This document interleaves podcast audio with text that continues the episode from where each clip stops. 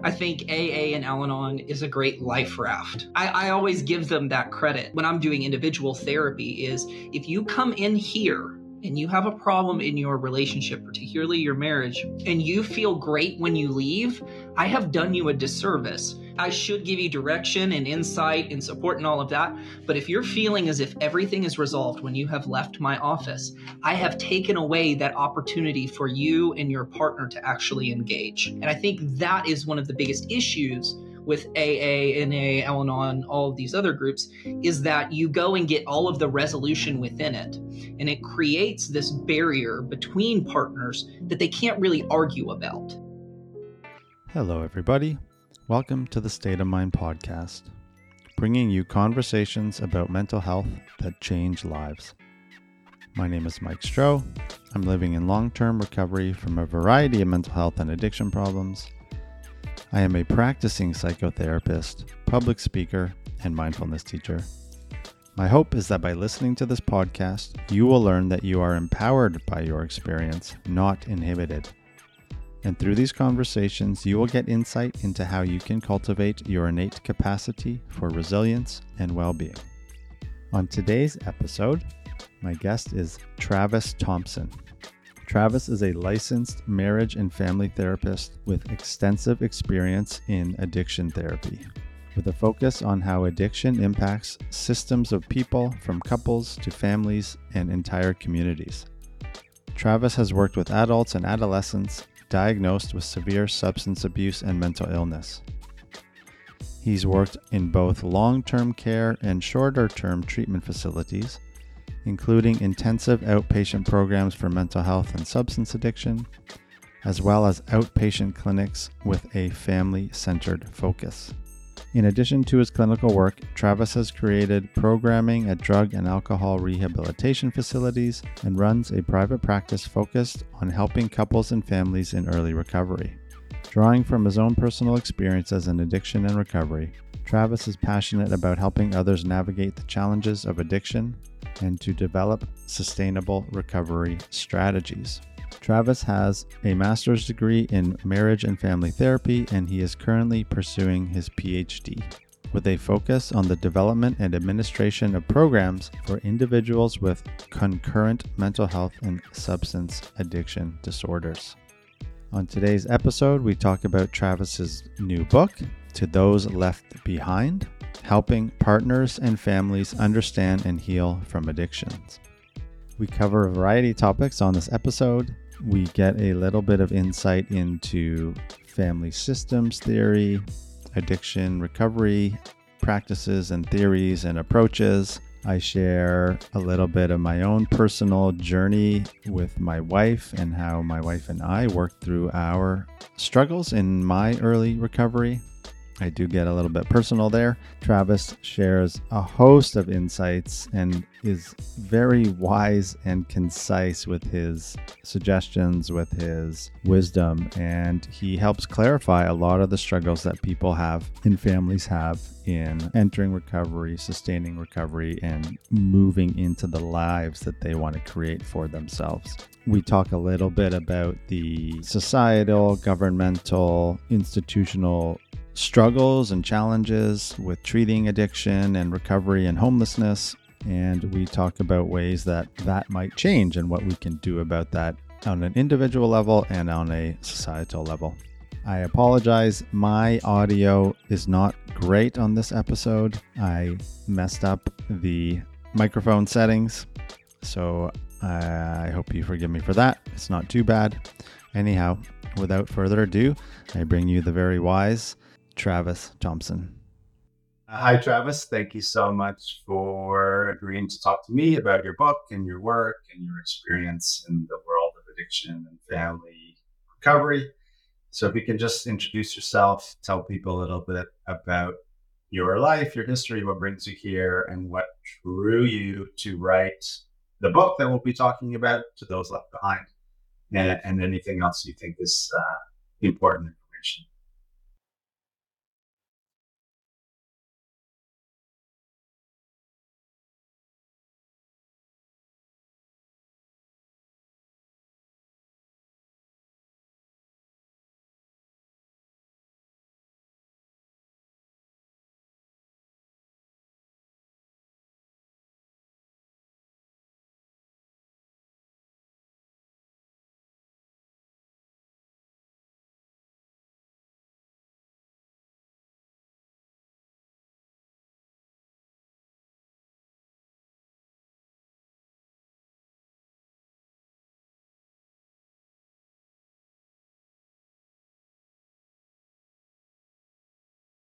It's not always the case, but often the case that people that end up in these positions have some sort of connection to the content that they're studying, teaching, working with. Do you like do you have much personal connection to this kind of stuff? And if so, what is that?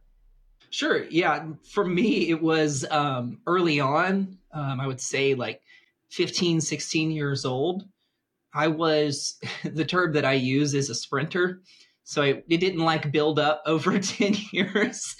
Um, and I think that's partially due to my place in the family system and a whole bunch of other things. But um, that was me, uh, 15, starting like 15, 16. Um, then around uh, beginning of 17, um, I spent some time not so voluntarily in a mental health facility because of all of it. Um, and so that was for me the beginning of really realizing a lot of it. And of course, just like anybody, um, if you're paying attention enough, you see it around you, either in you know extended family or close friends and things like that. So after I started paying attention more, I started noticing it, and even especially as an adult, I've started to notice it as well. Yeah, and I guess did did you just sort of make the decision, or how did you get into the counseling world? And I'm curious, kind of as a somewhat aspiring academic, and you do talk about this in the book, how you blend what we know academically or through research and et cetera with real life experience and real blending it into people's problems, that kind of thing. I guess after you had your experience when you were younger, were you drawn to work in this field i guess? Or like what were you what not everybody says i'm gonna you know become a therapist and help people like me or whatever yeah. yeah. So for me when i was younger i started to realize that i had an ability to kind of read people or their situation. Um, at first it was just a curiosity. I just thought it was kind of fun to be able to go oh, so this is why you're anxious and frustrated. And people got real uncomfortable with it. And so I kind of backed off of saying it as often. Um, but I, I, had just kind of this innate skill to be able to engage people that way. Um, as I got older, uh, I started to realize the value of it more. And when I got into college, I started to realize that the way that I was thinking about psychology and mental health was not exactly what I was being taught. Now, I'm not out of some complete left field, but I started to realize that there were things that I could actually contribute. And I I went to grad school and there they do community mental health. Like you just take in clients for like $10 a session, right? And uh, I started to realize that if I just worked with you know, basic anxiety, basic depression, like here are the skills, you're here for five sessions, I would not make it. So I started tending towards the more severe and significant cases and found a love for it. So I kind of rediscovered that part of myself to engage with. And I found that I was much more engaged, much more excited, was thinking innovation and all of those things when it came to those severe cases. Yeah. Wow. That's maybe that's a good segue into part of the book. My mind wants to ask you five questions at once maybe yeah just starting with I, I don't know the difference i mean i have some intuition or understanding of the difference between the us and the canadian healthcare system and and that kind of stuff mm-hmm. even here each province is different in terms of the healthcare delivery but mm-hmm. we have some basic universal access to sort of detox recovery uh, sort of detox and like treatment facilities but it's pretty haphazard, et cetera, that kind of thing. Mm-hmm. Maybe, I don't know if you can weave this into what you, in your book, sort of, you outline really nicely sort of the differences, the difference in approach. So I think you have like the medical model, the moral, mm-hmm. behavioral, I think. Mm-hmm. And was there a fourth one? Neurological and attachment. Okay, that, that was one. Okay, and okay. So I, I guess you describe and one of the biggest a criticism of the modern mental health care delivery service model is cramming people through you know, a CBT, like a cognitive behavioral mm-hmm. short term treatment process or whatever, or, you know, a solution focused kind of thing. And those things tend not to be enough think might be the right word for people that are really struggling with a variety of, of things. Mm-hmm. So, like you described, that sort of depression, anxiety, here's some skills, and all those things are useful to help people treat the symptoms. And I like you point mm-hmm. out, I'm jumping around too much, but can you maybe just okay. point to that, like uh, those sort of different categories of how we describe addiction and the limitations of kind of our surface level treatments towards it? The different models that I outline typically have followed a history, and I go into an explanation of how they came about. But the very beginning was this moral model, which was don't do it, you dumb idiot. um, and, you know, for some strange reason, shame didn't work. Yeah. Complete shocker. Uh, um, uh, then, then we kind of got into this more medical ish area. And that has persisted to this day. And that's where you see a lot of these behavioral therapies come from, which is addressing symptomology. Um, and one of the things that I used to tell, um, you know, men and women in pa- in inpatient facilities is if you were just looking for skills and information, I could have given you a pamphlet and sent you home. If that's all it took, and that's all this is, is to get some good info. I, I mean, I'll even I'll sell you a book now. Um, but back then, it was just, well, I'll just give you this info. Um, and, and the reason that well, I think there's a few reasons why this has developed the way that it has. Um, number one, it's easily uh, identifiable and it's easy to track. So you can see reduction in symptoms. Um, one of the big criticisms that I have is, well, you're obviously going to see a reduction in symptoms when they're removed from their everyday life and responsibilities. I don't think that I don't think that's special to your specific treatment. Um, and you also see how, to put it quite frankly, in the US, it's easy to charge insurance for it because it's been so repeatedly studied. Um, it's shown to be quote unquote the most effective thing. Um, it may or may not be, but I do know that there have been so many repeated studies of it. Of course, it's going to look like the most effective because we're sharpening a knife over and over and over instead of just looking for other tools to see how it works. And so that tends to be what the American system does is it's let me give you this behavioral therapy, make sure you're okay, and then you leave, here's some aftercare, good luck with it. Yeah, and so and actually, yeah, you, you point that out in the book really nicely when people go back into the family systems that mm-hmm.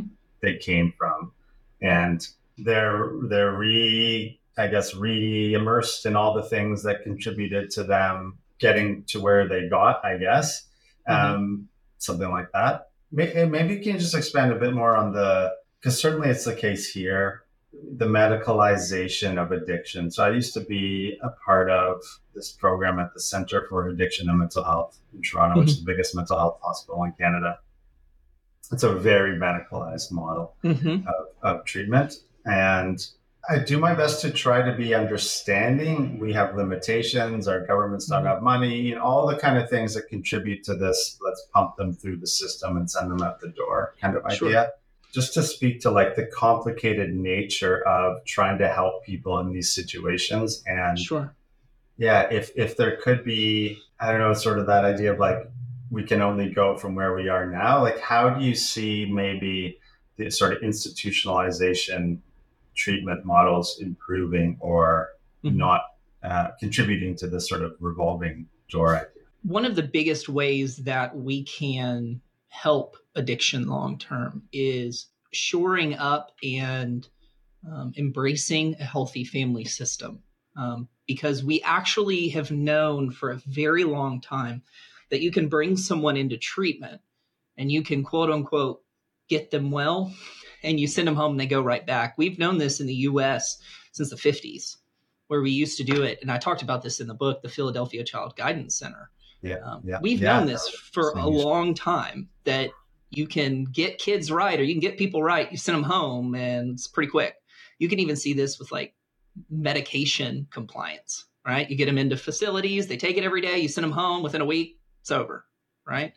Um, I would say that when it comes to the institutionalization of it, the biggest argument that I put forth against this whole medical disease model, right, is pretty short and simple. It's I've never heard of a disease that you could talk your way out of. Right.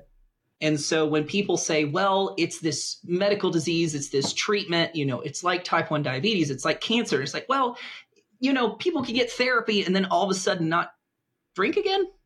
So I'm not quite sure how that fits a medical model when therapy and relationships heal it. It seems to be, you know, the square peg and a round hole sort of thing. And I understand why, because, you know, you have the guy with a broken leg right next to the alcoholic in the ER, and you can't blame the doctors for that.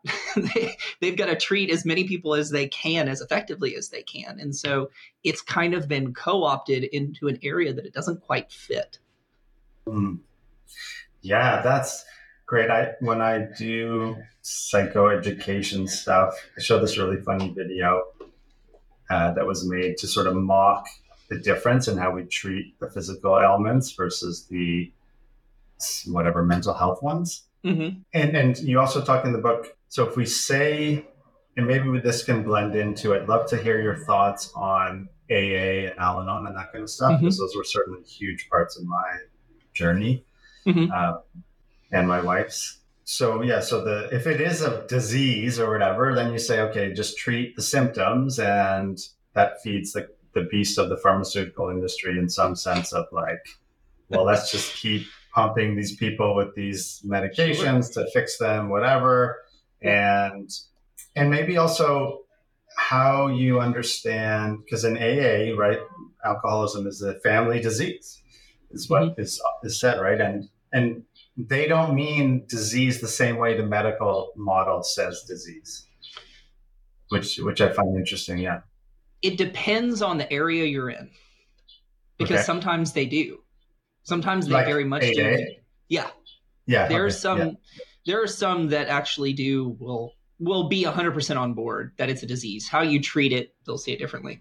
Um, right, okay, right, right. The big issue in AA, Al Anon, NA, all those other things with the family system is they acknowledge it as a family issue. Right. But then separate everybody and tell everybody individually it's a family issue. Okay, so again, we've also known from things like marriage research that if a couple is going to get is thinking about divorce and you e- give them each separate individual therapy, they're more likely to get divorced than if you did no therapy at all.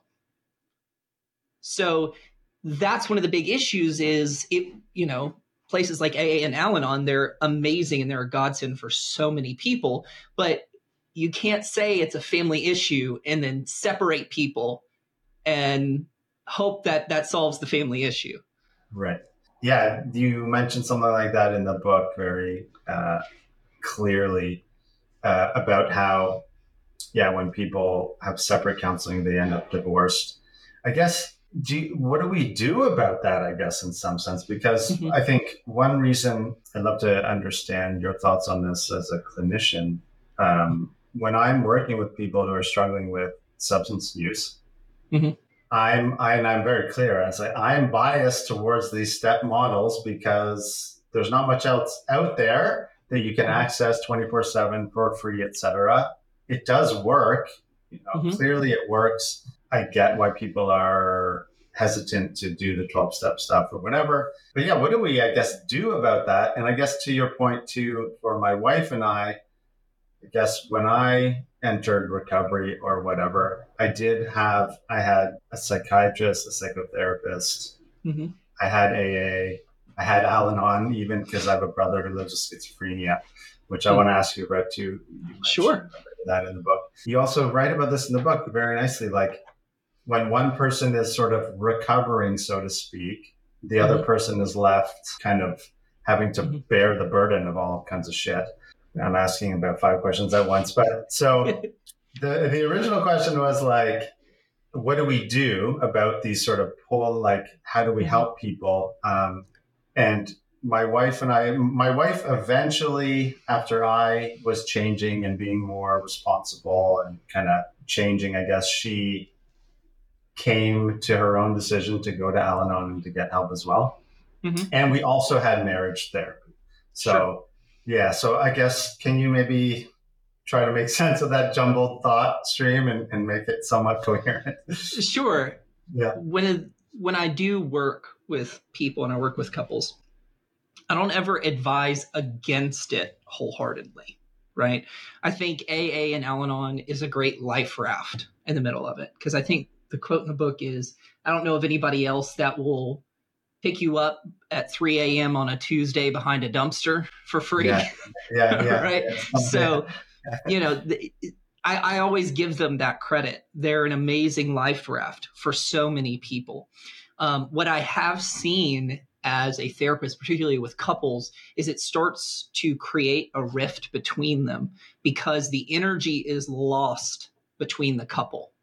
It's one of the things that I focus on when I'm doing individual therapy is if you come in here and you have a problem in your relationship, particularly your marriage, and you feel great when you leave, I have done you a disservice because then you're not going to go work on it with them.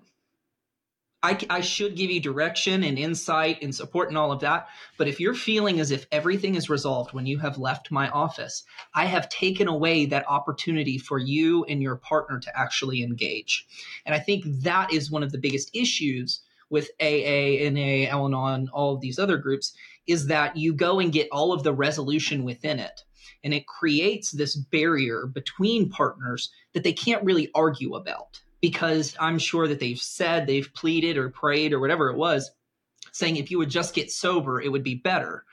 Well, then they got what they wanted and they realized it wasn't enough, but now they can't argue with it because that's what they wanted for so long.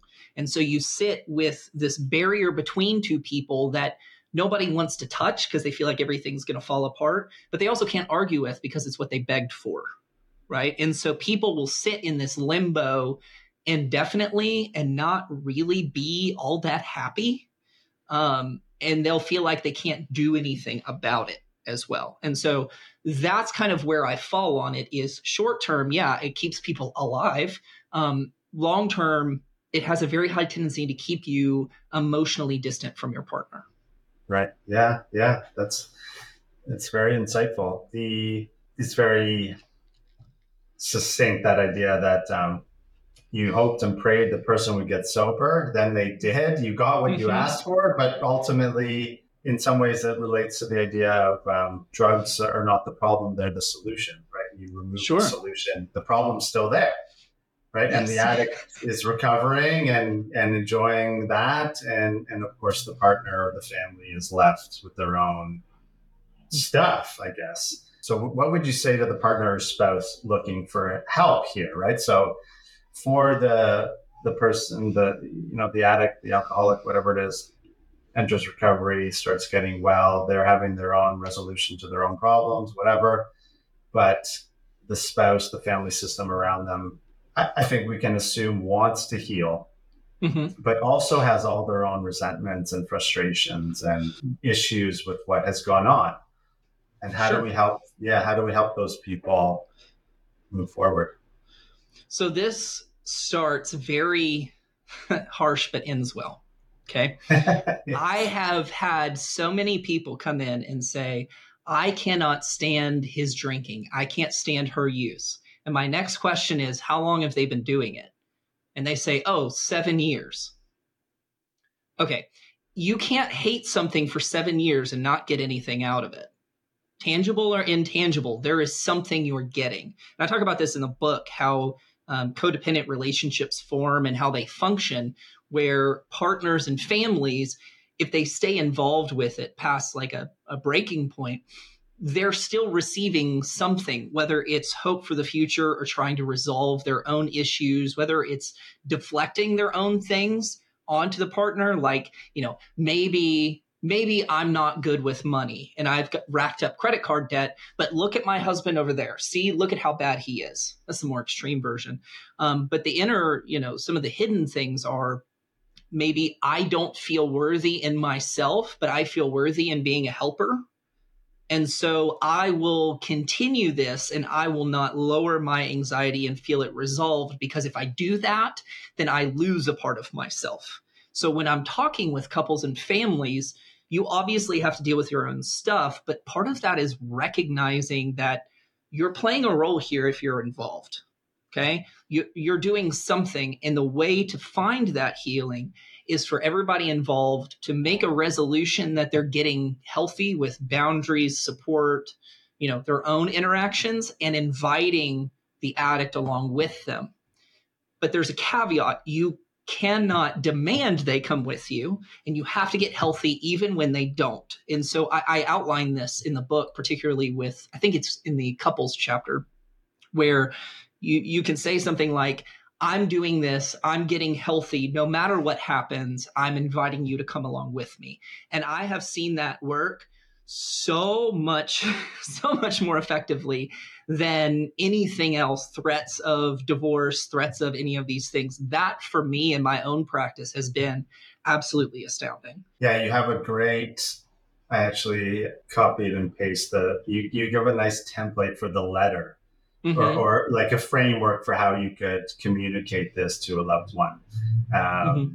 So you give a framework for someone. So maybe just to kind of introduce this idea, if you are somebody who needs to have or wants to have a conversation like this with somebody you're caring for, you know, on page 158 of Travis's book, there's a great uh, way to do that. I'm just going to read it. So I acknowledge and take responsibility for my role in your addiction. I have made years of compromises in my soul and the health of our relationship. I did not leave when I said I would or follow through on what I said was required. For that, I allowed our relationship to fall apart. However, I do not take responsibility for your addiction or how it has impacted us. I do not apologize for your addiction, but I do apologize for creating an environment where your addiction was tolerated and grown. I am taking a journey towards health. I am inviting you to join me on this journey. If you do not, I will go without you and find a better version of myself. I request that you do what I have asked of you for your health and our relationship. I hope one day we can find a new life together that is better than we ever had. That's pretty good. well, I'd hope so, considering I wrote it. I, I want to maybe speak to a little bit of it's like a flip side of this, but it totally applies. Mm-hmm. I think, and just to for more sort of disclosure purposes. So I guess I my drug of choice was weed, and the the crazy part about that is like I knew it wouldn't kill me, so I just mm-hmm. decided at 15 years old that the other drugs I was doing would kill me. So why not do this? Um, you know that's a good sign of a of an addict to be. Um, so when I got sober uh, or whatever, entered recovery, I remember as I was changing and becoming this new person, mm-hmm. my sponsor always said to me, "You signed a marriage contract with your wife. Mm-hmm. She signed it, agreed to it. Now you've rewritten the terms of the agreement, and you're mm-hmm. expecting her to agree to them." Mm-hmm. Mm-hmm. And that obviously wasn't fair. And so I had to sort of swallow that pill continuously for a while. But at some point, right, and this can go both ways, I think. So whether it's the partner or the person in recovery, at some point, as you outline nicely here, I will go without you and find a better version of myself, whether or not you come with me. So, how do you kind of help couples navigate that? and I guess it's different for every couple, but at some point, right, one person either decides to come along or does not. Sure. And yeah. I talk in the codependency chapter about these dynamics and how we engage people. And there's actually predictable patterns between the addict and those that enable them. Um, and one of those mitigating factors is simply intensity, where that is what keeps the relationship together. That's what makes people feel close.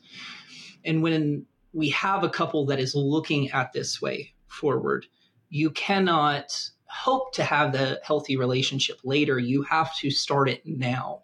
And one of the ways that you rid intensity and you engage vulnerability and intimacy um, is creating boundaries and expectations outside of that immediate moment. If you say things and you threaten things in the moment and with high levels of anxiety, that's an ultimatum and it hardly, if ever, works, right? And so, for those that want to have this change, you have to have effective boundaries that you understand, you can agree to, you have other people that will help you live them out.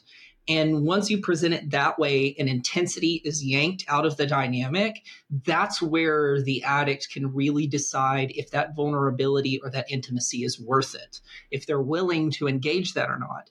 But the partner gets the ability to make a decision in peace and can move on with their lives at that point if that's what plays out.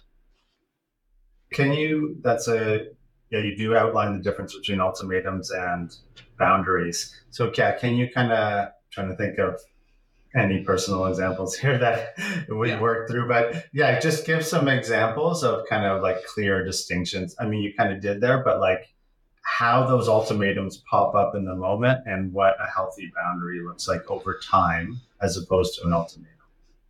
The ultimatums that often are expressed are things like, I'm going to leave you if, or I'm taking the kids if, or I'm going to do this, I'm going to do that. And they're both made up and spoken in levels of high emotional intensity.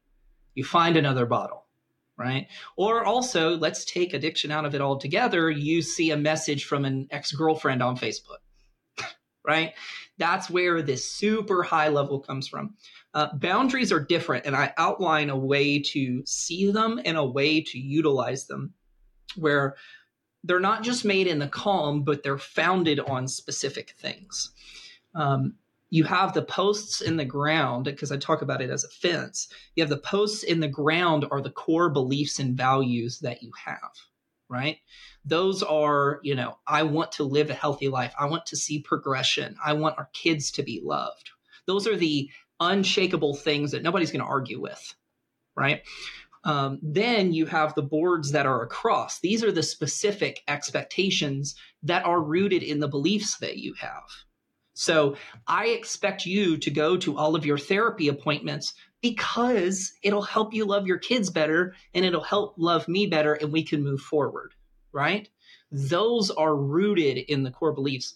And then finally is the little warning sign. And I'm from the American South. And so our warning signs are maybe a little bit culturally jarring.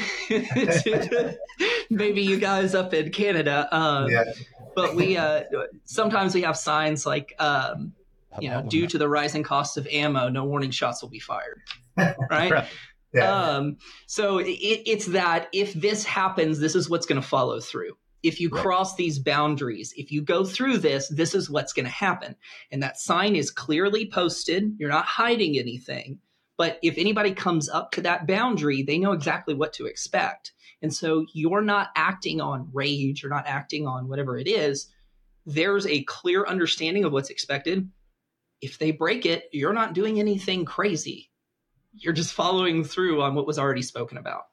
Right. And can you, so from that point, as you said uh, some, somewhat earlier, where I work with a lot of teens to um, and what I often try to guide parents to see is their role in the teen's behavior, right? And so, so at that point, if if the sign, you know, partner A comes up to the sign, breaks a rule, or etc., how or how have you worked with couples or people to deal with their own issues that cause them not to hold the boundary kind of thing because that, like, it's so hard for people. So you can get boundaries that are individually driven. That typically comes from a healthier long-term perspective right? Like i i have boundaries for myself and my wife and she has them for me. Like some basic ones are don't ram a car into the house. That's a boundary we have right? Yeah, yeah. Uh, but when you look at people that are in the midst of struggling, oftentimes boundaries are supported by other people. Um, and I, I, talk a lot about having um, a partner or a spouse finding others that have gone through it And so maybe you're not so great at building fences, but you can call on a neighbor who is, and they can help you engage this well until you feel comfortable enough to do it on your own. And then you can build them however you see fit. Just remember, and that's where things like Al Anon, right? Or are having mm-hmm. sort of recovery groups or peers that can help you is so useful. Mm. Um, you do talk about it in the book too, not to sort of say, I'm going to leave if you do blank, and then blank happens and you leave and you got nowhere to go. so mm-hmm. I think you mentioned like having some sort of plan in place for sure. for when the boundary gets crossed and you have to take action. Mm-hmm. A lot of times, just having that follow through does enough, but you have to mean it. So I'll have spouses that will have what we call go bags where literally they'll just pack up everything they would need for like a week and they keep it in a suitcase. And so if that boundary is crossed, it isn't, oh, let me get everything together. It's they know where they're going, they know what's happening, they're gone. I have other people that have said, you know, gone the more drastic route where they'll talk about divorce and they have um, a lawyer on speed dial and they'll show the partner, this is who I'm calling as soon as this happens, I'm following through. And so it's more of a trigger than it is a buildup at that point. And so that boundary is dependent on what the person can actually agree to and is aligned with their values. But I've even had couples in here where I'll say, All right, tell her you're going to divorce her, show her the number. And she'll sit here and be really angry. And I'll just sit here super calm and say, I don't know what you want from me. This is what he said he's going to do, and he's going to follow through. Right. And I guess, how do you think about, or how do you help guide that person in the couple to really act on that, right? Because there's so much, as you said earlier, it's hard for people to accept that they get something out of the enabling or out of the allowing mm-hmm. themselves to be part of the system. Is it is it you work with their sort of beliefs, their fears, their sense of inadequacy or whatever. There's some sort of fear wrapped up in if I'm alone, then I have to deal with my own problems kind of idea. So in a in an environment where someone's deep in addiction, the one thing that I don't want to do as a therapist is over stress the partner past what they can handle. And so a lot of the beginning discussions are more what they need uh, and some light recognition that they're having an influence on all of this because I can't imagine going through all of the, the addiction for all of those years and barely keeping your head above water and then having a therapist give you weight to hold. And so a lot of the beginning of it is just saying, hey, here's what's happening. This is what's going on. This is what's going to happen next if you don't follow through. And then you lead into it. After you know things follow through then we get more into it. So at the beginning it's much more recognition and acknowledgement than actually working on it. Yeah. Yeah that makes sense. And I love your forthrightness, I guess, at certain points in the book where you say, like, I'm going to get on a soapbox kind of idea uh, or a rant. I want to read. I, I really admire a couple. Well, like that. You're the way that you are in that way, and it comes out in some really nice ways. And I definitely agree in terms of how. I'm just going to read this, and then we can talk about it. So, say many practitioners have attempted to convince addicts that their addiction is outside of them, and others have said that it is not their fault. Both are wrong. Addiction is not a set of particular symptoms. It is also not something that happens without the will of an individual. Addiction is something that has slowly eaten someone away over time.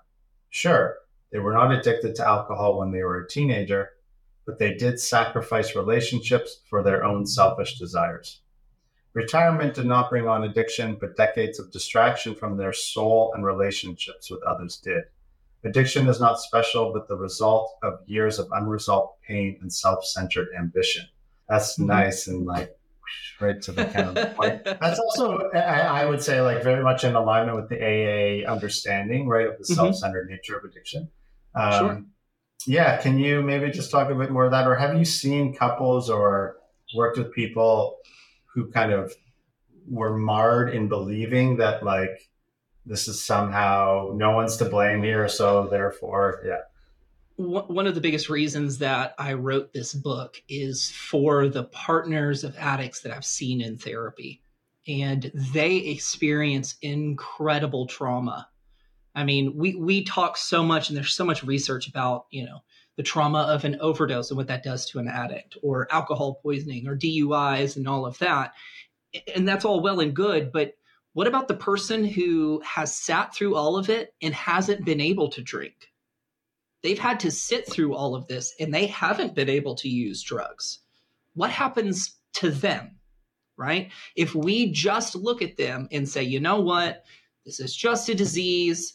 It's something you're going to have to learn and work with that looks to the partner and the family and says, sorry, deal with it. And I've had too many clients come in and just feel like they have nothing to stand on, when in reality, they have years worth of trauma, not just secondary trauma, but things that they've experienced and witnessed themselves. So for me, that was one of the biggest points in writing this whole book is to those left behind, the ones that aren't given a voice in all of this. Yeah, yeah. Yeah. Okay. I'm going to read. It's sort of like from the next page. Um, so you say, how incredibly short sighted and selfish it is to blame addiction on the disease and tell loved ones that they should just accept what happened because someone was quote unquote sick. So many families and significant others are robbed of the opportunity to work on their own pain because a recovering addict was told it was not their fault. I love this. This is absolute garbage. Addicts are responsible for their past actions and future work. If we do not present them with the ability to recognize their power in a decision, then we also cripple them in recovery efforts. Without engagement in the pain and decisions that someone caused, addicts must simply wait for it all to fall apart again. Isn't that how a disease works? You just wait for it to come back and everyone else has to deal with it. Yeah. Amazing. Amazing. I, am not known for uh, holding back in things like writing and public speaking. but I mean, it, it's absolutely it's absolutely the truth. You you end up with a prejudice of low expectations. Yeah, yeah. And you you you hand addicts like, look, you know, it's not your fault. You know, you're just learning things. It's a disease, and you you treat them with like little kid gloves and you say, you know what, buddy, it's not your fault. You know, we're all learning here and all of that. They're not children. They might emotionally be because I write about that, but yeah, you, do, yeah. you you can't hand them the emotional responsibility of a 12 year old and wonder why they can't grow into the adult parent or spouse that they need to be. It just doesn't work that way. Yeah. And maybe I'm just thinking about in terms of the complex mental illness stuff. I think it's maybe a good opportunity to just insert that concept. Like for my brother, lives with schizophrenia, probably brought on by drug use, probably mostly cannabis, um, probably a miracle. And I remember a psychiatrist telling me it's a miracle I didn't develop schizophrenia as well, since I have sort of the genetic predisposition. Until, so my brother for 10 years, probably a bit longer, drugs, jail, yeah, mental health institution, community service, back into the home, drugs, jail. Mm-hmm. Like that went on for quite a while. Mm-hmm. And until my mom was like, you're going to live on the street or you're going to have to live in community housing, which I don't know about down there, but here it's not pleasant. It's not great. No. But until that happened, he it's hard to know exactly. Um, I actually have a podcast episode with him where I try to pull this stuff out of him.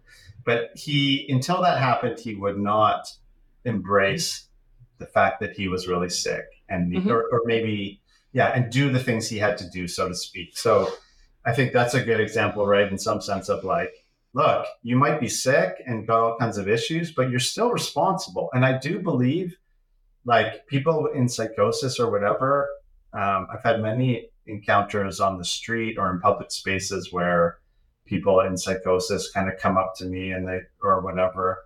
I, I remember one uh, thing in particular. I was at a public library, and in Toronto, our public library system is quite vast, and it often is a home, right, for homeless people in some sense. Mm-hmm. And some guy came up to me, my wife and kids, and another parent and their kids, uh, and was something like, kind of looked at me. He's like, I can't remember. He said something like, "The Godfather's coming after you. Like, stop touching your kids. We're gonna get you." Blah blah blah blah blah. And I just paused for a second and I looked him right in the eye and I was like, "Are you okay?" Mm-hmm. And he just froze and he walked away. Mm-hmm. The, I guess the point of telling that story is, I do think from the days and hours and months maybe that I've spent in psychiatric institutions with my brother, most of the time, a part of these people when they're in psychosis that is present and is aware sure. and always trying to speak to that. Mm-hmm. So even in those cases, I think part of them knows they are responsible for their their shit. Absolutely. Yeah, and and but that gets and I know it's a pretty bad scene in the US right now. It's similar here in Canada on the west coast, at least where the weather is good, but Mm-hmm. We've just completely let go of this idea that if you're mentally ill and an addict, you're not responsible or, or we just have to let you be. It's just madness. Yeah. It's, you know, this is one of the things that drives me absolutely insane because as a clinician working in those mental health facilities, and my favorite joke is I can't tell you how many times I've met Jesus in mental health facilities. yeah, I've met a white Jesus, I've met a Hispanic yeah. Jesus, I've met a black Jesus, like, right? Yeah. that part of the mental health, okay, we'll, we'll work on that. What was absolutely maddening is for us to say, this is what we need, this is how we need to do it. And the family goes, eh, like you you need to hold them accountable. You need to do all this. Well, I don't know. And they got arrested. What are you talking about? You don't know. And then you come, especially um, in places California, like San Francisco's turned into an absolute yeah, dystopian yeah. nightmare. Yeah. And I I truly believe one of the biggest things is you have the government trying to be the family, but it's disconnected and it's very much just about what can we offer and give with no accountability. And so, you know, homeless, if, if you interview them, they're like, hey, you know, let's get you housing, let's get you all this. And I don't want housing, I'm fine.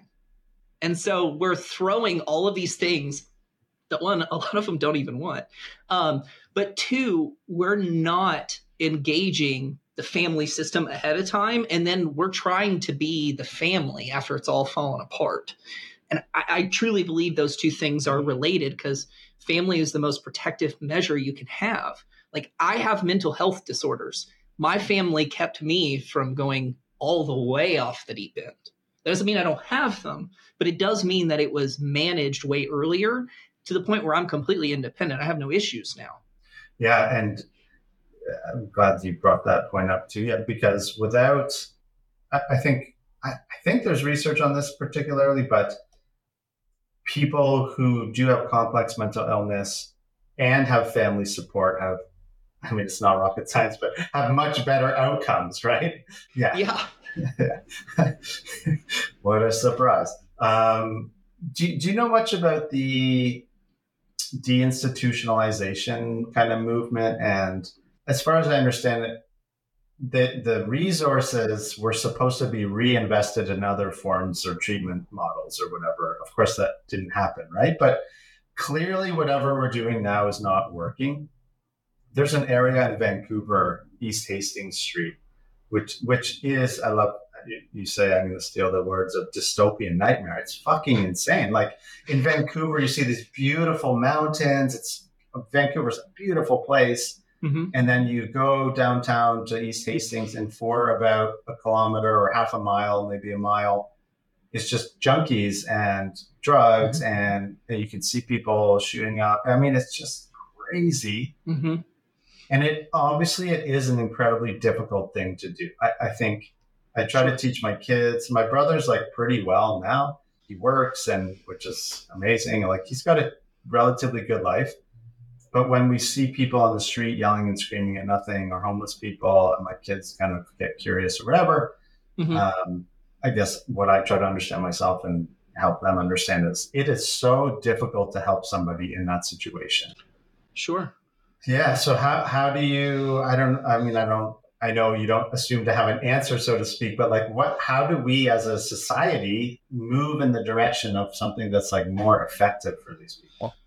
So, as a marriage and family therapist, and that being what I write a lot about, what I speak about, and all of that, it I, I truly believe that the degradation of the family has pushed the government into being the family because you can actually track with people groups, you know, things like um, single parent households, right? That they have this skyrocket amount of mental health and addiction, right? Does that mean that they're specifically worse people? No, it doesn't. But it does mean that there's certainly a reason for it. And so, what unfortunately has ended up happening in the US because we're so disconnected from charity and welfare um, is that you just say, we'll throw more money at it. No, um, but that's what it's ended up being. And it's almost developed into this narrative of, well, if you don't throw more money at it, you must hate them. And instead of the accountability, right? Instead of taking that institutional stuff and saying, here's the opportunity. If you don't take it, sorry, we're not giving you anything else. Here's the way out. It's free. Do it. If not, I'm not going to hand you crack pipes. I'm not going to hand you all of these things because if you don't experience the consequence now, it will come later, as AA will say in jails, institutions, and in death. I'd rather you experience an overdose now than an, a year from now when your use has increased and then you have an overdose. And so for me, it's just pushing pushing it further and further down in the name of being loving and caring. The idea around compa- the boundary between compassion and responsibility and this pseudo I'm a good person because mm. I'm allowing this person to slowly kill themselves kind of idea. It's it's very it's so it's hard to often like put a finger on it and it's very hard i find for people to i don't know if it's defenses or projections but it's very hard for people to accept that that is a real thing and that it really hurts it, it's harmful i guess or it, it's not conducive to good outcomes so let me be clear on a lot of my position i'm going to start my dissertation research um, in late fall. Um, I hope to do it in my local jail, the Rutherford County Jail, focusing on relapse and recidivism. I have a great heart for all of these things. I want it to be better. My perceiving, seemingly harsh demeanor has nothing to do whether I care about people or I'm looking down on them. I've actually devoted the whole five years of my PhD work and hopefully a future part of my career to helping these people right? And so for me, this is the marriage of all of those where we would rather feel good by posting about it or throwing $5 and seeming like we're virtuous than actually engaging and pushing past the people that are looking for money and saying, okay, so what actually works here? in the US, we call, the virtue signaling is absolutely atrocious. Um, but that's what a lot of it is. Look at me, I'm a good person because I want them to have these resources instead of holding them accountable, which is actually more helpful. Yeah, yeah, it, it is out of control. Um, the virtue signaling kind of stuff. But I think, and at the same time, it's understandable why people do that because. Mm-hmm in some sense, it's just easier. And it does take a little bit of courage and humility to look at ourselves and acknowledge that. Although at the same time, we're just so resistant to it. It is, hmm. it is, um, well, it, the one of the big risks of helping these people is that I get dirty, right? And so, if you want to help the homeless guy on the side of the road, don't just hand him money. You can give food, I guess, um, why don't you point him towards resources that already exists? But in order to really help people that desperately need help, if we refuse to get dirty ourselves, then all we're doing is perpetuating it further, but it makes us feel good. Yeah. Yeah. Oh, yeah. It's so, it's such a real issue and it is that simple in some sense. And at the same time, people, again, just don't want to accept those facts. And fair in fairness, I don't blame them. It's like who wants to do that's incredibly difficult work. Sitting in hospital, you know, from my own experience, going to get my brother of jail and sitting, and that was a disaster at the time too. But mm-hmm. it's a lot of hard work, and sometimes I would prefer if we just said that. You know, it's actually really hard and complicated, and nobody wants to do it, and that's why we're not solving the problem because it's for sure. Yeah, yeah. And especially, and this is one of the things that I wrote the book for is so I'm I'm a therapist in the states. The insurance stuff with the states and mental health is a nightmare and so unethical. Um, so some people can't afford the rates. So I wrote a book about it.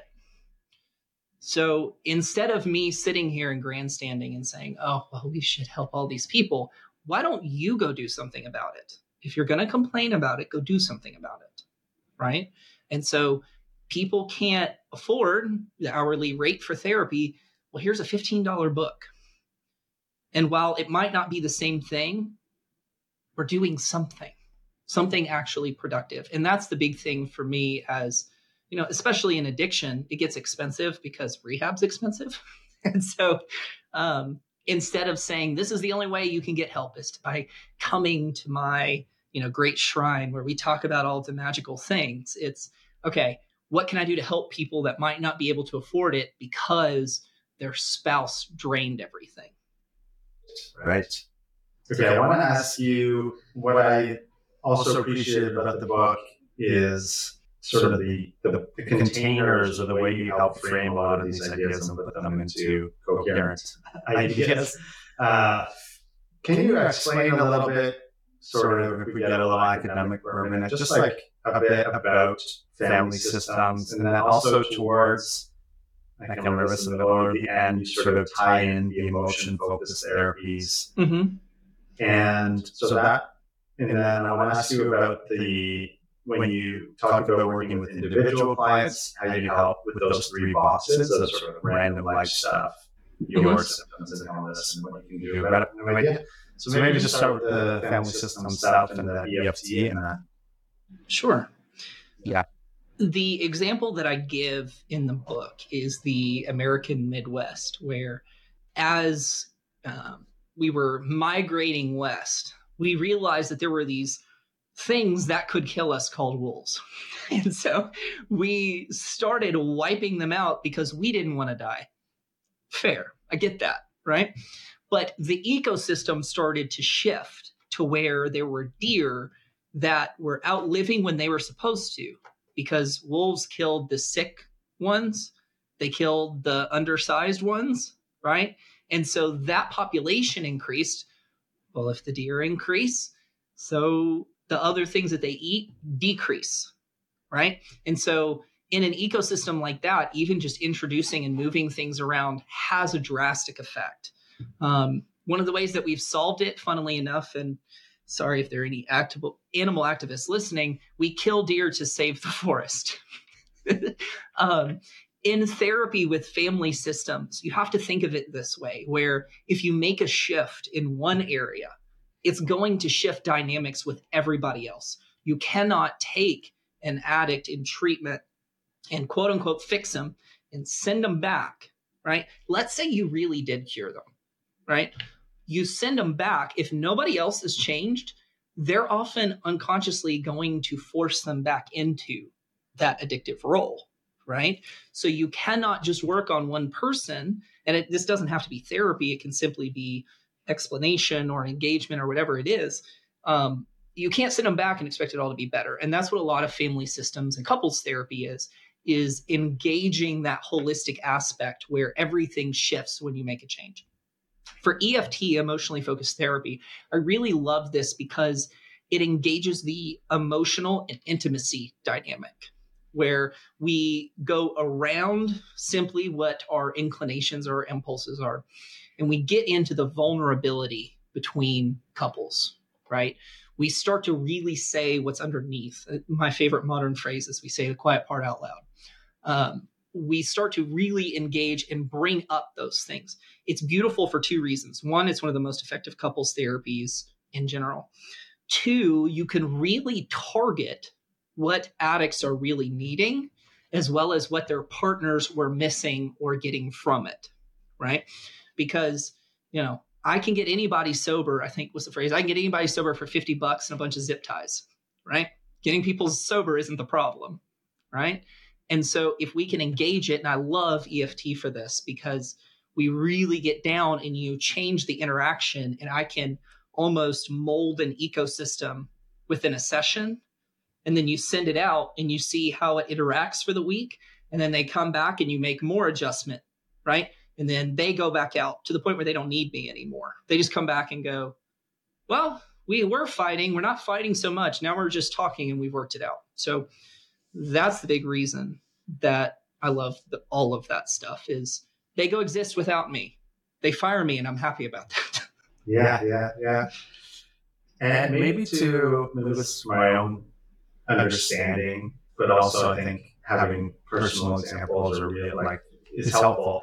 So maybe you can help clarify. So when I when I decided to stop getting high and drinking and what all the things I was doing, I told my wife I used to be a professional poker player. Okay, so that's sort of funny how, how it fits into the whole thing because poker was actually the one thing that I did not do compulsively and that I kind of managed with integrity and because it was my lifeline. If I didn't have poker, God knows what would have happened to me.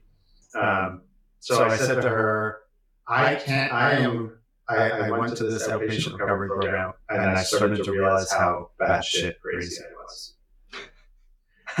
and I said to my wife, I need time off work I can't play poker right now. I'm a fucking like I'm. I mm-hmm. started to learn how crazy I was. Why I had to be high 24 hours a day. And her response, and in fairness to her, I had money or I was successful in that way. Like, what's the big deal? Weed is your problem. Like, no, like we need to pay the bills, and like, no, you're not taking. You can take a week off or something like that. Sure. So, in that moment, and I think this, for me, this applies to that letter we read through earlier. For me, I had to make a decision that, like, I don't care what other what she says. Like, I need to take care of myself. Therefore, I'm going to do whatever I need to do to sober up. Mm-hmm. Um, so I lied to her about working, and that was like a big step eight, nine thing for me, okay, to, to tell her eventually that I was lying to her about working. Mm-hmm. So in that moment, I think like what I needed was acknowledgement and validation and acceptance. Mm-hmm. What she needed was maybe, I don't, well, I guess like some sort of reassurance that we weren't going to lose our house and da da da da. But like, because maybe you can just like pick that apart a little bit because I withdrew and lied. Mm-hmm. mm-hmm and said fuck her, you know? Yeah. Yeah. And and she kind of, you know, like again, this was all on me. Like it's not really her fault. I don't blame her for that or whatever. And we sort of worked through that over a few years or whatever. But anyhow, maybe just like in that moment, you get two people together. One person says, I need this. The other person says, hell no. Mm-hmm. Yeah, like what's going on there? I guess. So Mike, how uncomfortable are you willing to be today? Oh, I love it. I love it. okay. all the time. I love it. Yeah, yeah, yeah. yeah. Okay. So, one of the big things that I look for is what has become the stand in for intimacy and relationship. Right. And so, if I had a couple in front of me and one of them said exactly what you said, and the wife said the other thing, my initial thought with the wife would be okay, so she's probably not a psychopath um, why is she demanding that this happen? And some of my initial guesses would be like, okay, so maybe she doesn't even trust that he can make things work, and this is a compromise for what can happen. Or it could be that, look, I've already wanted to divorce you. This is the one thing that I need to be stable. Or maybe it's a step thing where there's, you know, maybe if you can accomplish this, then we can move to this. Or, you know, maybe there's some of her own issues in it where it's like, uh, no, I suffered all of this time, you dumbass. Now give me the things that I need. Right. Yeah. So Yeah. from an EFT lens, that's immediately where I would start thinking. Obviously, I don't lead with that because people get, you know, real vulnerable. If they get that too Yeah, quickly, yeah. they don't come back. Um, but like for you, it'd be more of what is that sense of fear and vulnerability? Being honest about it, right? What is it that is wanting, keeping you engaging that?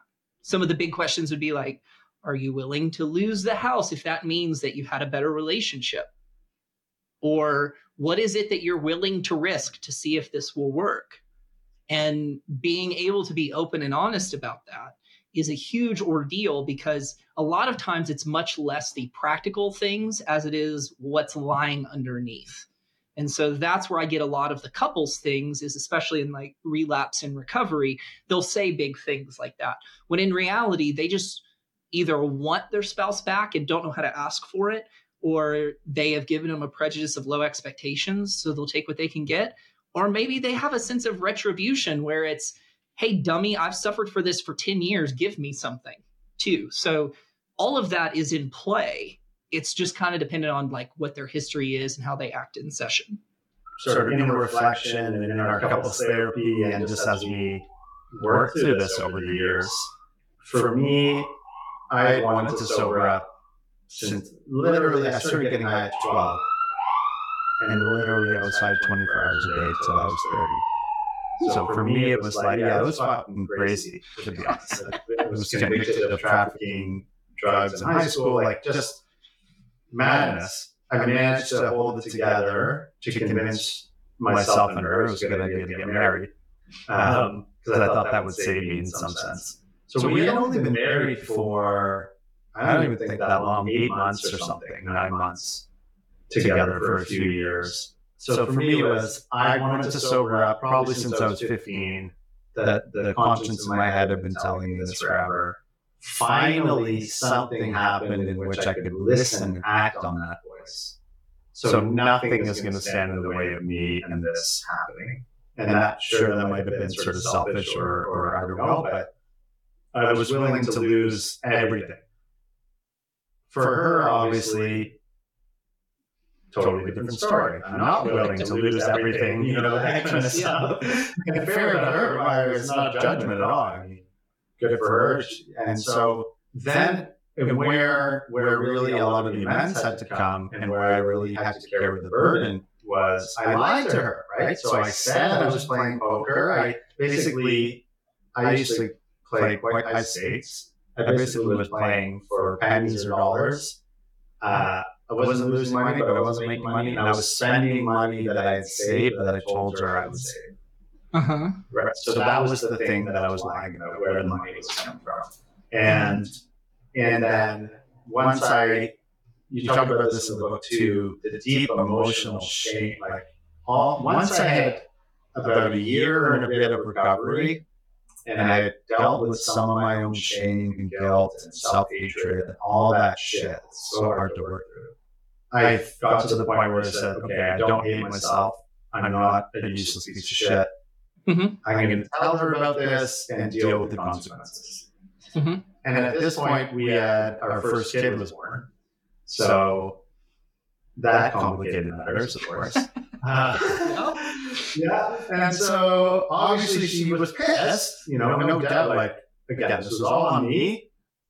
And so we had to work through that. And at some point, and this is the miracle of Al Anon and AA, or just the miracle of like recovery, however we want to define that. And then I do want to ask you kind of more detail about this stuff, but uh, where she could acknowledge how this goes back to the disease model too. If I had come to her and said, I have cancer, I, I can't work, I need treatment, she would have said, fine, sure, we'll sell the house, whatever. Um, and then obviously it's not the same thing exactly. So at some point, she could acknowledge her part in the situation. That's when really we start to put everything back together and slowly but surely. I don't know if that kind of makes sense, but no, it's the yeah, that's just it, it's the what what do we do with all of this stuff now? Like now we're caught in the middle of all of it, and Right, we, right, we're right. dealing with the fallout. Um, people's boundaries can move. They can, you know, especially I I've worked with couples where it's if you drink one more time, I'm getting a divorce, and then six months later, once they've seen progress, it's if you drink, we're coming to therapy twice a week. right, right. And so right. as we as we move forward in therapy and in work those can move and shift and i prefer to value marriage and relationships and not overvalue a disease model and so i see the hope and future in a healthy marriage rather than trying to compensate just to get people's heads above water Right. And and where where do you balance the this is a lot of the stuff we work through in the marriage counseling, but like the harm that I caused her in the lying about the money and the work and just being you also talk in the book about whether or not someone's quote unquote like cheating on their spouse. The addiction is cheat, like it's emotional cheating or whatever. Mhm. So yeah, once sort of that shifted and and like it was sort of like working through my side of it. So how do you kind of think about or work with, or just from maybe examples like the addict's recovering, changing, becoming uh, hopefully a better person. The other person's got their stuff to work through. But where does that maybe it's a boundary thing or the ball of responsibility lie? Like I, I think maybe it's a bit harsh in some sense, but at some point I was like, I'm not the problem anymore. Mhm. Like if if we're gonna yeah go on, like you got to deal with your shit too. There's a fundamental dynamic shift that has to take place. Um, the emotional affair part is incredibly important because it helps give voice to what partners are feeling.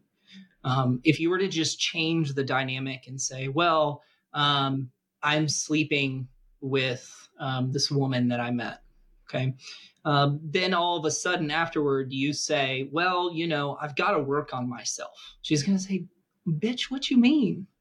Like you're going to go work on yourself right? Okay. and you know let's say that he does you know get all of that healing and then tries to switch over to her there's still an emotional affair. I mean it's marked by intensity because it is rather intense to say hey this big thing happened let's not talk about it and so the fundamental shift that has to happen is there are points of personal responsibility, but instead of it being this person against this person, we put the couple against the problem, right? So it's okay, how can the two of us work against addiction and what led up to it?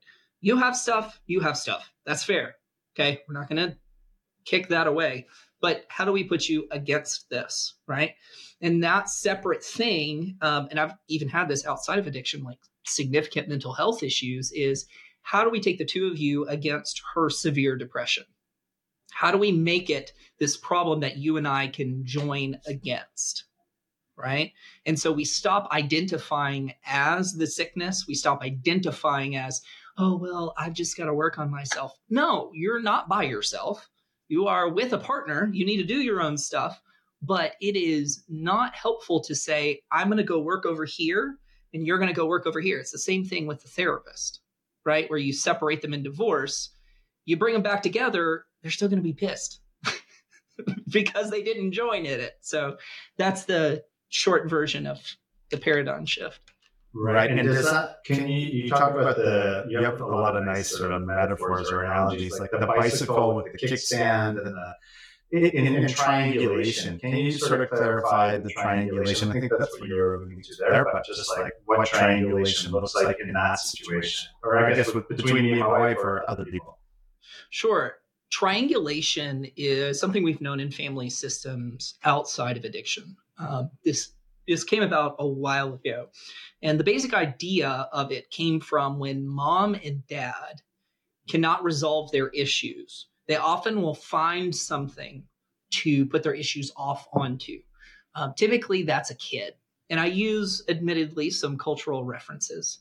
Um, yeah, yeah. but but my two favorite are the you know here in the South we are obsessed with sports, which is hilarious because none of these kids are going pro and people are losing their religion over it. Um, but the thing is, is when they can't address their stuff, when the bicycle and each person being a wheel in the bicycle, when that's not moving, when that's not transitioning, but they still want to stay upright, they put off their problems onto a kid. And so that kid is either the best thing that has ever existed, or they're oftentimes the worst thing that has ever existed. And we blame all of our stuff on them. Right. And so we see that in family systems without addiction. Right. However, in addiction, we have that triangle between partners and addiction. So it's the same sort of idea where it's I don't want to or can't address my stuff. I can't want to, don't want to address my stuff. Let's blame the addiction. Because, I mean, theoretically, what's easier to say? Um, I have this crippling fear that my eight year old was right and that no one will ever love me and everything here is a sham, or I have a drinking problem. and so it becomes the source of where we put all of our stuff in that way. And so that's the basics of triangulation. Right. And then, as you say, is it let's bring the couple together and turn to that. So, so the couple is just one line, and then triangulation is the other issue. So it's you bring you bring the two people on the same page, same team against what they're dealing. Is that yeah? Right? It it turns from a triangle to an upside down T where it's the two of us engaging yeah. this thing, which right. interestingly enough, I said this had originally nothing to do with addiction. Uh, one of the highest rates of divorce outside the first two years of marriage is when all the kids leave the home. Because that bicycle has been sitting on a kickstand for so long that you knock out those kickstand and all of a sudden the bike is rusted and broken down and they don't know who they are, or who the other person is. Right. But if you take a couple and they can join together, and of course, you're going to have unique relationships. Like my daughter loves to play outside more with my wife than me, but she also loves listening to Metallica with me, right? And so there's there's unique aspects, but she doesn't get to split us and we have relation like meaningful emotional connection that at least is not acknowledged and shared with the other parent. Yeah, it's so it's something so interesting. Um, I, I guess I'm also looking at the time. I could pick your brain forever. Um, well, Mike, you just gotta have me yeah. back then. Yeah, okay, deal, deal. Okay, good. Uh, so then I don't feel under pressure to um, ask. So I guess as as I was making amends for lying to her about the working stuff, and I mean, I eventually did go back to playing poker. Um, until my second kid was born. And when I was ready to go back to school and do this kind of stuff. um, I guess so. As I was making amends to her, she was learning to trust me again. Mm-hmm. We were working through that in therapy. Um, she acknowledged her part in the thing. Like at some point, she was like, "Yeah, maybe that wasn't nice of me to say to you. You can't, you know, you can't go to treatment. Uh, you go to work." And your problems aren't a big deal. Um, so she came around on that, which I really admired her for. And um, also, there's a lot of boundaries there too. For me, at some point, it was just like, no, here's the sign. I had a very clear sign for her um, on my nicely uh, built fence. And so she went to and she did some, I, I just like in this moment, I'm accessing my admiration for for really going through. It's, almost hard. I think it's harder for the partner or the family member to accept their part in the situation and to actually do something about it. Because, yeah, I mean, in, in fairness, it's like, well, they're not really the problem. And so if they have, you know, to uh, they contribute to it, but like, so, so as she was working through that, I guess we we did turn into that upside down T in a sense, and like, okay, we're on the same page. We don't want to get divorced.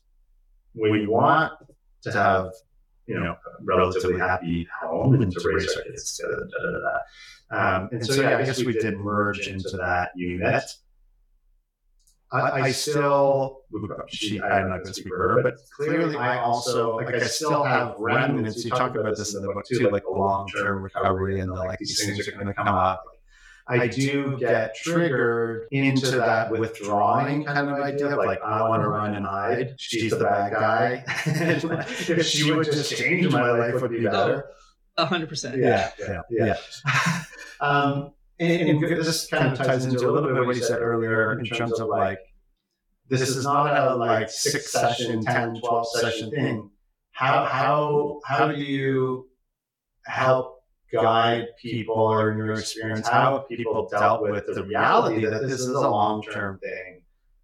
And of course, you get better and healthier and we're humans, no one's perfect, but how do you see couples heal long term or people heal long term? As a therapist, how do you fit into that picture? Part of dealing with that is the beginning of our conversation. Okay, so if this is not a disease, Right. Holy shit, how did it come this far? Right? Um, maybe this has been building for two decades. Does that mean it takes two decades of therapy? Well, no. Right? But once you can extract that disease model idea and you can put together how things have built, um, then people can see oh, so this isn't just I tripped and fell into addiction right? Um, the other part is, you know, we have this idea because of the disease model of let's get the treatment and then we can move on, right? Unfortunately, that's not really the case. And, you know, am I an advocate for therapy? Well, yeah, obviously, I'm a therapist. Um, but you can absolutely do work on your own, but the chances are that you have these rather large blind spots which got you to the place where you were. And so buying into therapy long term can be more of what are you willing to sacrifice in order to have this better life? Right? Would you be willing to reduce your risk of relapse by 80%? But you have to drive this is what I drive a 2015 Corolla for the next two years right? You can't upgrade your car. You can't do any of that. You have to put all the money into therapy. Would you be willing to do that? And typically, the people that say yes don't have to be here nearly as long. the people that say no, they'll come for a few months and then they'll just kind of float off, and then I'll see them a year later, right? And so, for what is it worth to you? What is it worth to sit and really address this? And are you willing to let me ask questions like, what did you get out of him overdosing for the third time? And once people can engage that, that's a big part. If they have kids, the best thing that I can do for them is look over and say, if you do not fix this, they will either mirror it or repeat it because of how kids work and how they learn. If you do not address the, your issues, your kid will either become the addict in either direct or symbolically, or they'll become an enabler, either direct or um, in support or whatever it is. And so it's not just you, it's not just your partner. If you are going to have kids or if you already have kids and you don't get on this, they have a very high likelihood of either becoming an addict or being married to one. Yeah. And that just brought up something you wrote in the book, which I wanted to pick your brain about, um, which was very much my situation was, or, or what I I think helped me a lot was, if you put anything in front of your recovery, you're going to lose it. You write in there somehow, kind of how that can be unfair sometimes to the spouse or the family or whatever. Um, I guess I didn't have my son was born I think my, my wife got pregnant with my first child. I was sober for two weeks. Like, yeah, let's have kids. oh my god, that's a whole other funny story. But um, I really did hold that. To, I think I still do hold that to heart. Like I think I've been slacking a bit lately on my sort of meditation and my kind of personal work, but. Can you just say, maybe speak to that? I understand that as actually a really helpful way to approach it. Um, because I always told myself the story if I do put my recovery first, then that means I'll be a better dad, a better husband, a better, etc. Yeah. And maybe maybe you could talk about some of the problems with that approach. I can't ever be upset about people gla- grabbing life rafts. Right. so somebody comes in and says, "Well, I have to keep my recovery first. I'm glad you're not dead. like, let's start there. I'm glad you're not dead. Um, unfortunately, putting your recovery first means sacrificing other things. Sure. And if that means for your spouse, maybe they can be on board with it. But we talked about that earlier about sacrifices and low expectations. But also, is there a problem with teaching that to your kids too? Because kids don't quite understand all of that. And if dad's always at AA meetings, sure, you can explain that it's healthy for him, but he just knows dad isn't around. Right. On the other hand, if this isn't a disease and addiction isn't the main issue, it's hard to validate that as the number one priority. If it is an attachment issue, which I talk about in the book, if it really is a systems issue and a relationship issue, and you were to put that second, then you're not giving it the full energy that you could be, right? Um, you're not engaging in what actually heals it all. Now, is recovery important? Well, duh. right? Like you don't want to ruin your kids' college money because you know you decided to go out on a bender and blow everything. Right, right. I'm on board. But if you're a healthy spouse, if you're a healthy parent, well, of course you're going to do these little things that you need to in order to stay healthy. Yeah, that actually helps. I often, I don't know if this is the way I think about things, I forget the nuances of certain things like that. So for me, this idea of putting my recovery first did not take away from being a dad or a spouse or whatever. It enhanced. And I also do see situations where it takes away from, as you outlined, right? If dad's always at the meetings or the this or the that, what the fuck? like, that's my dad. I need that person here. Sure. Um, yeah, I, I guess it helps me to formulate it in a way that's probably more thorough. Um, mm-hmm. I'm a very engaged parent, I guess, but mm-hmm. um, so, so when so maybe it's not better to be something like yeah, you can't have these things if you're not sober and taking care of yourself. And at the same time, all these other parts of your life are important and need to be integrated into this idea, right? Of recovery. Sure. Yeah, yeah, I I've realized that for me and my mental health and the way that I do everything is I have to continually play and engage in a creative part of myself, particularly music. Like I love mm. guitar and I've spent too much money on guitars. Don't tell my wife I said that. Um, but that's something that I know that I need to upkeep. And I realize that when I'm not doing so well, that stuff naturally falls away and I come back to it. Right. Mm-hmm. Uh, although, if I'm living a healthy life and keeping track of everything, I'm going to do it anyway. Yeah. Okay. Um, I guess this is sort of, I'm not sure kind of which choose your own adventure idea I want to ask you about. Maybe as a, as an individual, like clinician in terms of working with individuals. Just what your thoughts are on sort of the process of the steps. And I, in my, I don't know if it's a delusion or not, in my thoughts of going back to school to do a PhD in counseling psych, I would probably focus on why the steps work, like psychologically speaking, for sure. people. And I maybe so that's kind of what I ask you. If if we take the principles of the steps, honesty, hope, mm-hmm.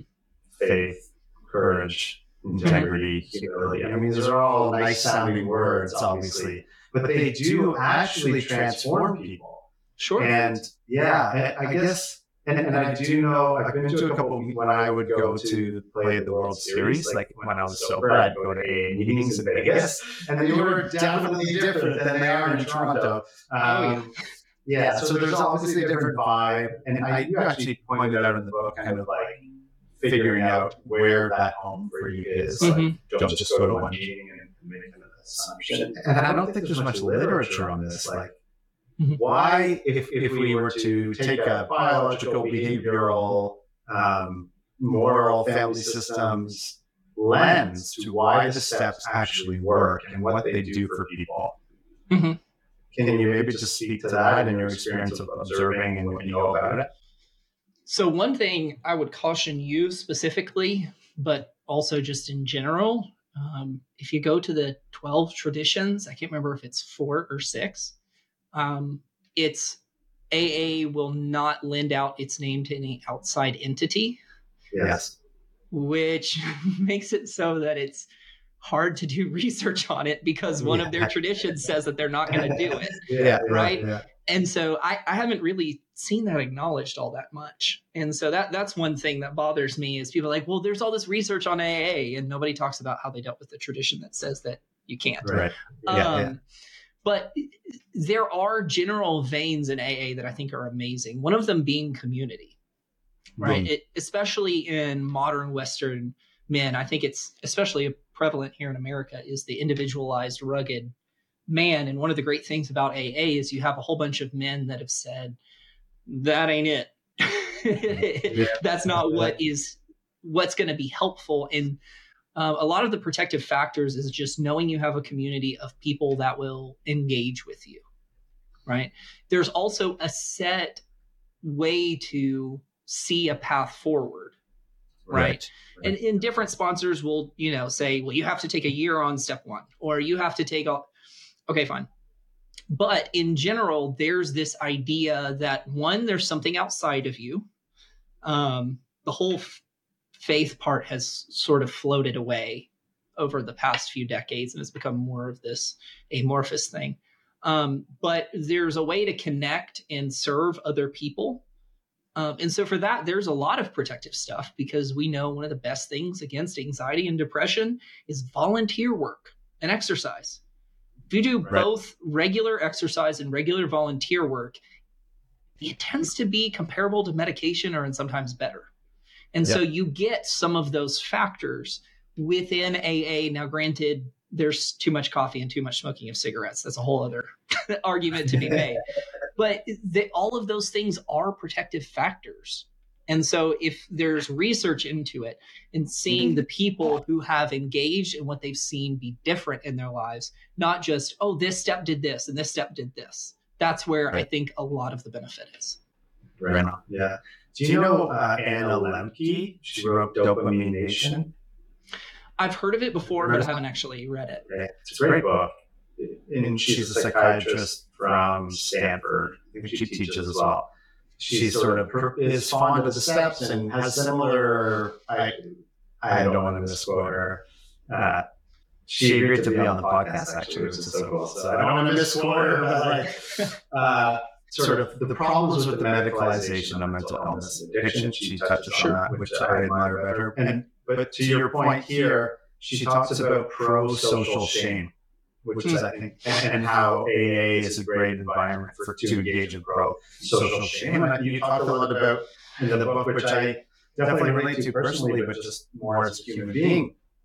Like shame, guilt, remorse, it's it. Those are difficult, deep emotions and we need to learn how to process them if we are to be free or healthy or whatever. Mhm. Um, so yeah, maybe just kind of can you talk a little bit about shame, addiction, and this idea of pro-social shame, if, if that resonates with you? the definitions of guilt and shame i think are important and they seem to shift depending on who you ask i Yes. typically define guilt is i did something wrong and shame is i am something wrong That's, Uh, I, uh, that's my understanding too. Yeah. So when it comes to pro-social shame, I tend to think of that as more guilt-based or recognition of what you've become than it is you dumb alcoholic. Get your shit together. You suck. right? Yeah, yeah. Um, because that is prevalent in AA often. Like there's that kind of you're a dumb alcoholic, like sit down, shut up, dude, whatever. Well, yeah. I mean, to be fair, that's the intensity triangle. We're bound, Yeah. and you're bound to me by me telling you you're a dumbass. Right, right, right. And, and is that is that like could that would that be considered an unhealthy triangulation in AA for the people in AA that are and, and it's important to acknowledge. My sponsor always said, "Remember, you're in a room full of sick people." Okay, so yes. Yeah. just remember that. But sorry, kind of veering us off. You were talking okay. about shame. Yeah. Yeah, and to answer that, yes, because it is absolutely can easily be a triangle because your anxiety is being mitigated in AA and not with the people that live life with you and need you to be anxious around them so they can solve issues. Um, when it comes to the shame specifically and the pro social shame, there does need to be an element of accountability. You know, do you do you go up and say, "Hey, I screwed up"? What's the intention behind it?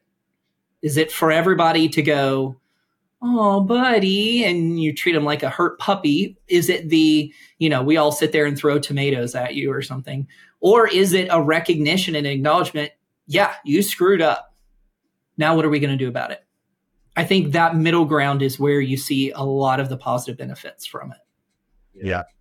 Yeah, it. Uh, I think I just need to get more clear in my own thinking about this. My experience of AA and step work and Al-Anon, I did a lot of Al-Anon work myself too, was very positive, and I think because I, as they say, take what you like and leave the rest. I sort of was very careful about who I listened to and what the guidance I followed, and I get that there's problems with it all for sure, and some people don't have good experiences. I don't even know what my question is if I'm just talking out loud. Like, how is it possible to create something like that in a therapeutic environment? And you, you write about in your book too a bit about like group work and stuff. So I'm Mhm. curious, and maybe we can end on this. Um, we both have to get to work soon. Uh, um, yeah, I guess a reflection on how groups and that that pro-social shame, like environment of like, yes, this is fucked up, I fucked up. What are we gonna do about it? Learning from each other. Just how you see groups help people heal. one thing that I don't want to do is just create a group where it's just addicts because I think there's enough of those. What I tend to prefer is for people to engage in social groups that they can engage in, they ha- or they haven't, or the ones that they're already involved in.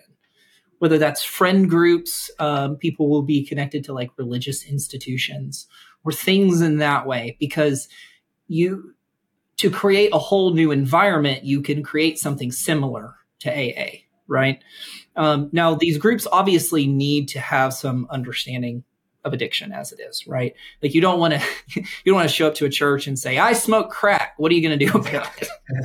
Right? Uh, but having these groups that you already know you need to engage in you're just ha- you just haven't i think opens up a whole lot more into other aspects of life to where addiction and the results of it don't just become this idol we sacrifice to every day. That it's something that we can remember it's something that we can acknowledge but there's also so much more life to live than just being sober right like if we engage with people that either you know they have been addicted and they're sober now, or people that never have been, there's an element of hope to say, okay, they might not be like me, but that's what life can be. Right. And that's my big fear in creating a whole nother group is, well, we could end up just creating this thing where all we talk about is addiction and all we talk about is all of these problems. And then you kind of get it cycled and we start wearing our addiction like a badge. And is that sort of like and I we're going to stop talking. That's the, my my Buddhist sort of mindfulness self is that's where we get identified with things and and sort of and that obviously creates more suffering and, and you do see that in AA a lot, right? Because people get super attached and identified to the the the role or the whatever of being an alcoholic or addict, and therefore they sort of maybe cut themselves off from other potential. I don't like identity as a sense of self, but yeah. Here's here's the short version. The people that have problems with that sound like the people that never grew up past high school and always go back and talk about high school. Right. Yeah, yeah that's, that's awesome. That's, that's such a good. Uh, I'm going to just say one more thing. In so I'm part of Marijuana Anonymous in Toronto, uh-huh. which, which is sort of a bunch. I mean, judgment, okay, judgment, bias, signal here. Bunch of people who don't think they have a problem.